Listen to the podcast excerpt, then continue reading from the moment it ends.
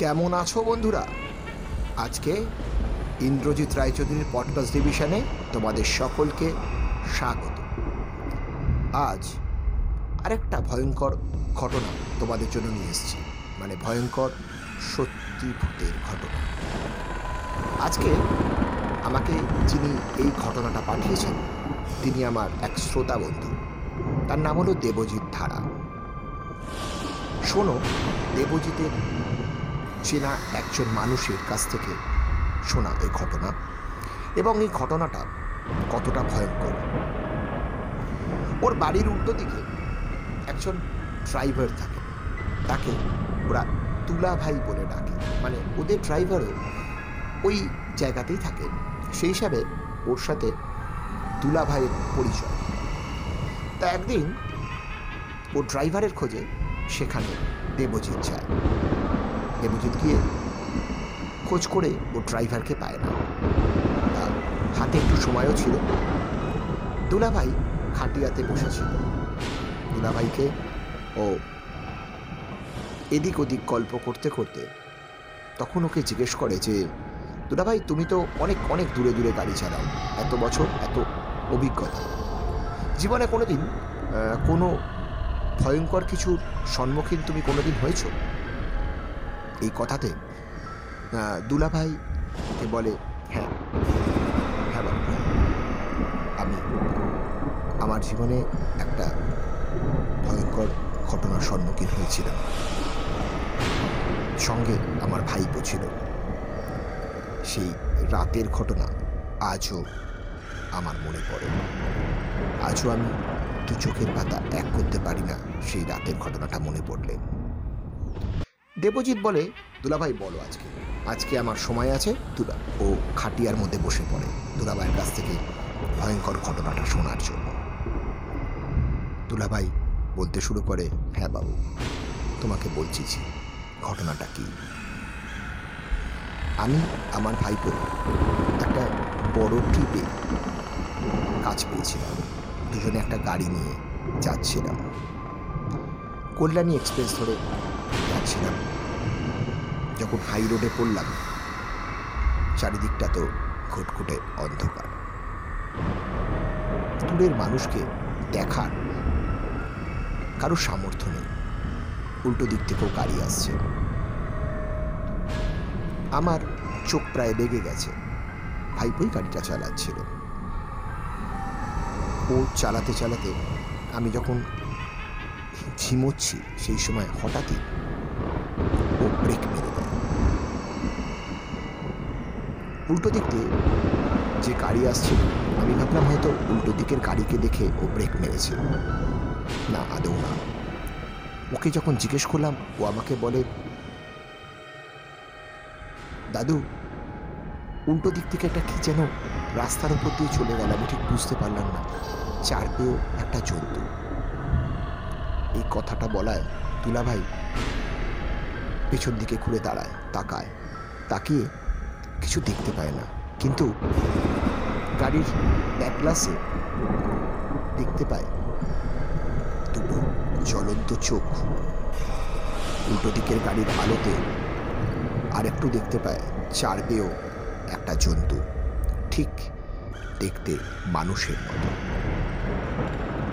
তুলা ভাইয়ের বুকটা কেঁপে ওঠে।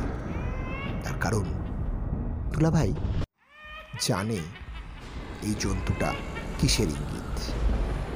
এই জন্তুটা শয়তান পিসাজ একে সব জায়গায় সচরাচর দেখা যায় না। ঠিক দেখতে মানুষের মতো। এবং সে চলে মানুষেরই মতো। কিন্তু মাঝে মধ্যে চারপেয় জন্তু হয়ে ওঠে। এর চোখ দুটো জল করে।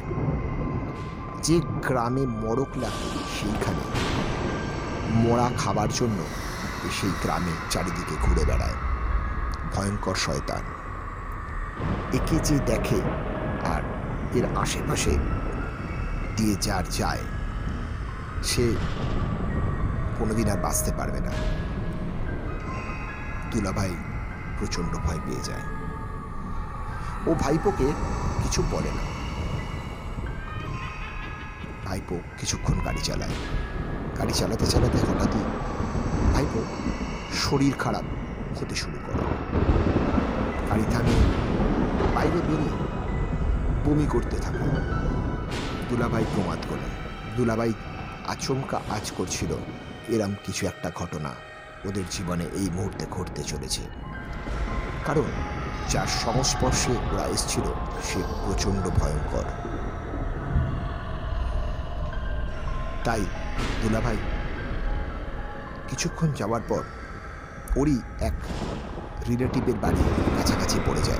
ভাইপোকে কোনো রকমে সেই বাড়ির সামনে নিয়ে গিয়ে দাওয়াতে শুয়ে দেয়। ওর ভাইপোর প্রচণ্ড বমি করতে শুরু করে এবং একাধিকবার বমি করে যখন মনে হয় যেন ওর ভাইপো আর শরীরটাকে টেনে নিয়ে যেতে পারছে না। ওই রাতে ওরা ওখানকার একজন পীর বাবার কাছে ভাইপোকে নিয়ে যায়। পীর বাবা ওর ভাইপোকে দেখে বুঝে যায় যে কি ঘটেছে। পীর বাবা আগেই বলে দেয়, এ আমার কম্য নয় বাবু, এ আমি কিছু করতে পারব না। একে পিসাচে দেখেছে পিসাচের নজরের ওপর পড়েছে। একে বাঁচাতে পারে মুর্শিদাবাদের একজন পবিত্র লোক। একমাত্র সেই ওকে বাঁচাবে একজন বড় ফকির। আমি কিচ্ছু করতে পারব না। তুমি তোমার ভাইপোকে বাঁচাতে গেলে এক্ষুনি নিয়ে যাও মুর্শিদাবাদে। আমি বলে দিচ্ছি তোমায় কোনখানে যেতে হবে। তবে একটা কথা পিসাচের নজর এড়ানো খুব মুশকিল। যদি পারো তোমার ভাইপোকে, গাড়ির সামনে কাউকে দেখলেও গাড়ি থামাবে না। তোমাকে অনেক জায়গা থেকে বাধা দেবে, কিন্তু তুমি কাউকে বাধা মানবে না। কাউকে গাড়িতে কখনোই তুলবে না। এবং মনে রেখো, তুমি যদি গাড়ি থামাও, তোমার ভাইপোর জীবন ওখানেই শেষ। কথাটা শুনে মাথা নাড়লেন দুলাভাই। দুলাভাই সামনের দিকে এগোতে শুরু করলেন, গাড়িতে ভাইপোকে তুলে। উনি যত বাড়ি যাচ্ছেন, সামনের দিকে এগোচ্ছেন, ততবারই উনি দেখছেন কালো বিড়াল রাস্তা বারবার কাটছে। উনি বুঝতে পারলেন সেই কালো বিড়াল কিসের ইঙ্গিত? সেই কালো বিড়াল কি বোঝাতে চাইছে? দুলাভাই একবারের জন্য গাড়িটাকে থামাননি গাড়ি সজোরে চালিয়ে যাচ্ছেন দুলাভাই, বারে বারে। আর যতবারই টা- যাচ্ছেন, ততবারই সামনে এসে পড়ছে সেই কালো বিড়ালটা। কিন্তু উনি ব্রেকে একবারের জন্য পা রাখেননি আর কালো বিড়ালটাকে উনি একবারও ধাক্কা মারতে পারেননি। কোথা থেকে যেন কালো বিড়ালটা উবে যাচ্ছে বারবার। অনেক রাস্তা যখন যাচ্ছে প্রায় মাঝরাত ভোর হব হব। ঠিক সেই সময় দুলাভাই দেখল, দূরে দেখা যাচ্ছে গাড়ির আলোতে রাস্তার মাঝখানে কিছু একটা শুয়ে আছে। ওমা তো রাস্তার মাঝখানে একটা কফিন রয়েছে। কফিনের মধ্যে যেরকম করে দেহকে সাজিয়ে রাখা হয়, রাস্তার মাঝখানে সাদা কাপড়ে ঢাকা সেরকম একটা দেহ শোয়ানো আছে। দুলাভাই আর কিছু করার নেই। উনি বুঝতে পারলেন যে উনি মনে হয় আর ভাইপোকে বাঁচাতে পারবেন না। উনি কোনো ক্রমে বডিটার সামনে এসে ব্রেক কষলেন। গাড়িটা সজোরে থেমে গেল। দুলাভাই চোখটাকে বন্ধ করে দিলেন। চোখটা যখন বন্ধ করেছেন দূর থেকে আজানের আওয়াজ শুনতে পেলেন। সামনের কোনো মসজিদ থেকে আজানের আওয়াজটা আসছে। তার মানে তার মানে ভোর হয়ে গেছে। তাহলে তাহলে তাহলে এখন কি আর সেই বিপদটা নেই? ভাইপোর জীবন থেকে সেই বিপদটাকে কেটে গেল? তুলাভাই চোখ খুলে দেখেন কেউ নেই। উনি কোনো ক্রমে গাড়ি চালিয়ে সেই ফকির বাবার কাছে গিয়ে পৌঁছলেন। সেই ফকির বাবা ওই ভোরে উঠে ভাইপোকে দেখলেন এবং সেই যাত্রায় ভাইপোকে বাঁচালেন। আজও সেই ভাইপো বহাল তবিয়তে বেঁচে আছে। দুলা ভাইয়ের সেই অসামান্য কৃত্তির জন্য কি ভয়ঙ্কর ঘটনা, তাই না? দুলাভাই ঘটনাটা যখন শুনিয়েছিলেন, তখন বলেছিলেন যে, এরম ভয়ঙ্কর ঘটনা বা এরম ভয়ঙ্কর অভিজ্ঞতার সম্মুখীন আমি জীবনে কোনোদিন হইনি। সত্যি ভয়ঙ্কর। কেমন লাগল অবশ্যই আমাকে জানাবেন। আর আমার সঙ্গে থাকুন, আমার পডকাস্টের সঙ্গে থাকুন।